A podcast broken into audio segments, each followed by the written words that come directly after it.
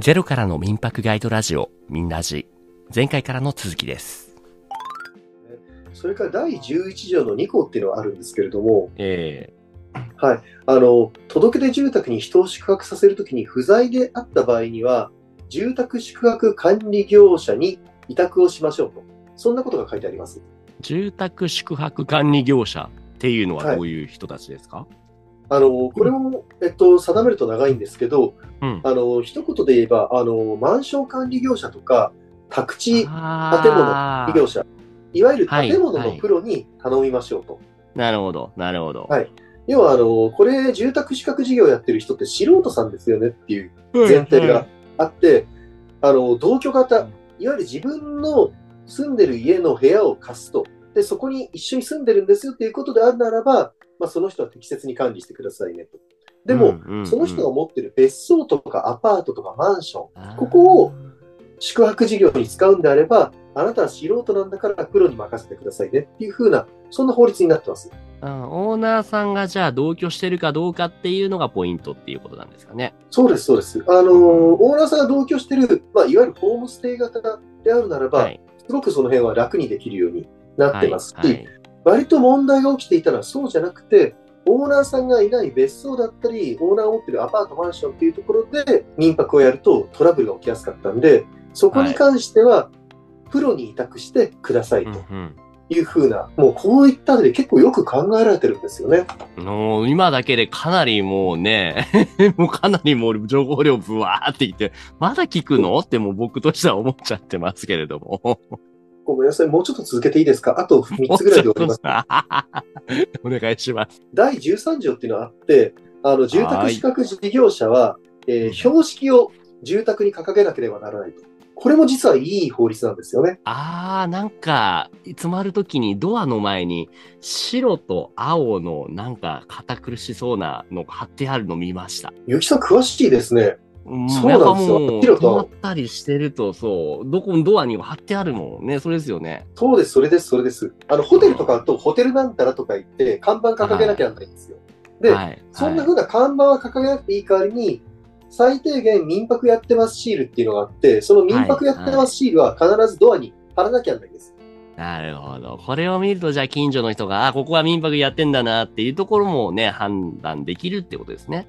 そうなんです。で、しかもそのシールには、困ったことがあった時には、ここに連絡してくださいっていう電話番号も載せてるんです。あ、それは気づかなかった。そっか、そういうところも書いてあるんですね。なるほど、なるほど。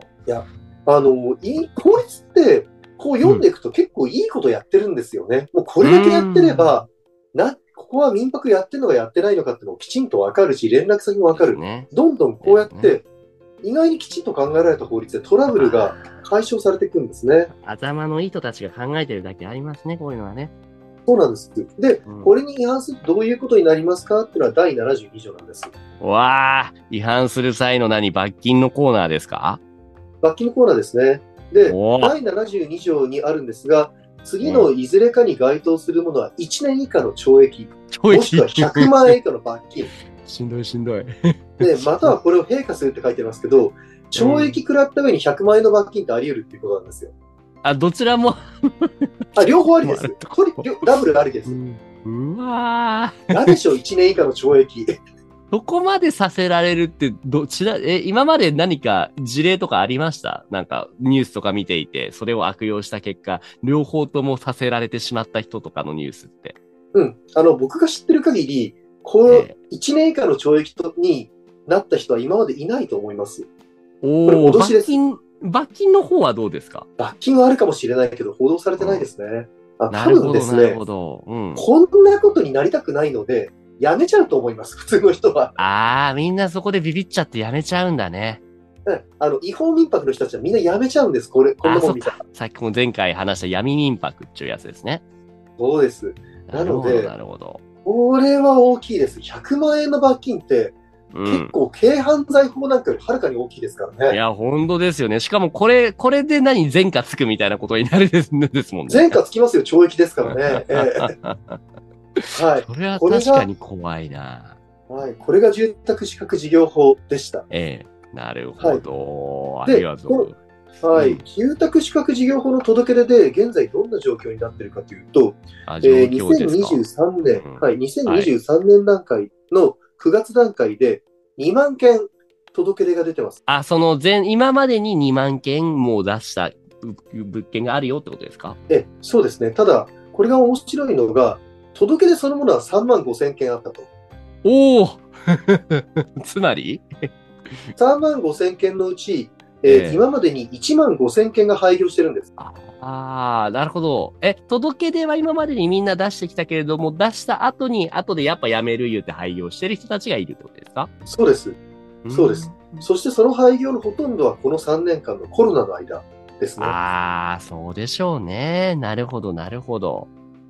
やっぱりあの、これだけの条件があると、民泊にお客さんが来ないと大赤字になっちゃうんですよ。そうです結構投資しなきゃなんないし。うん。なので、結構条件は厳しくなっていて、やっぱりあの、これを守ろうとしたら大赤字になるので、もうできないぐらいだったら撤退するっていう人が増えている。でも、だって、今ね2万件。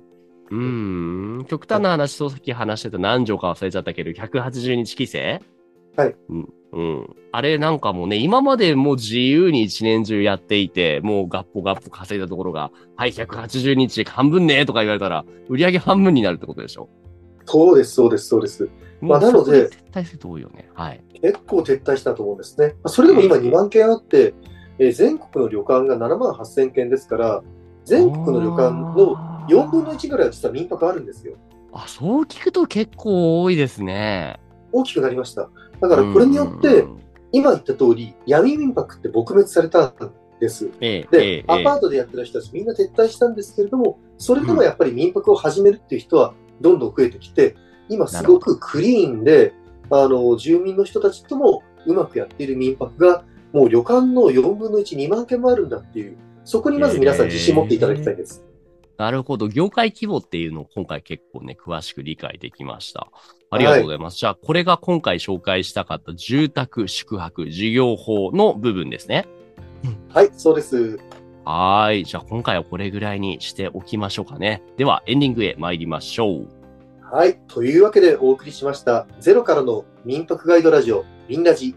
番組では今後も未経験者でもわかる民泊関連情報や体験談を共有していきます。ポッドキャストや Spotify でお聞きの方は、高評価、レビューもいただけると活動の励みになるので、ぜひよろしくお願いします。今回はここまでです。ありがとうございました。ありがとうございました。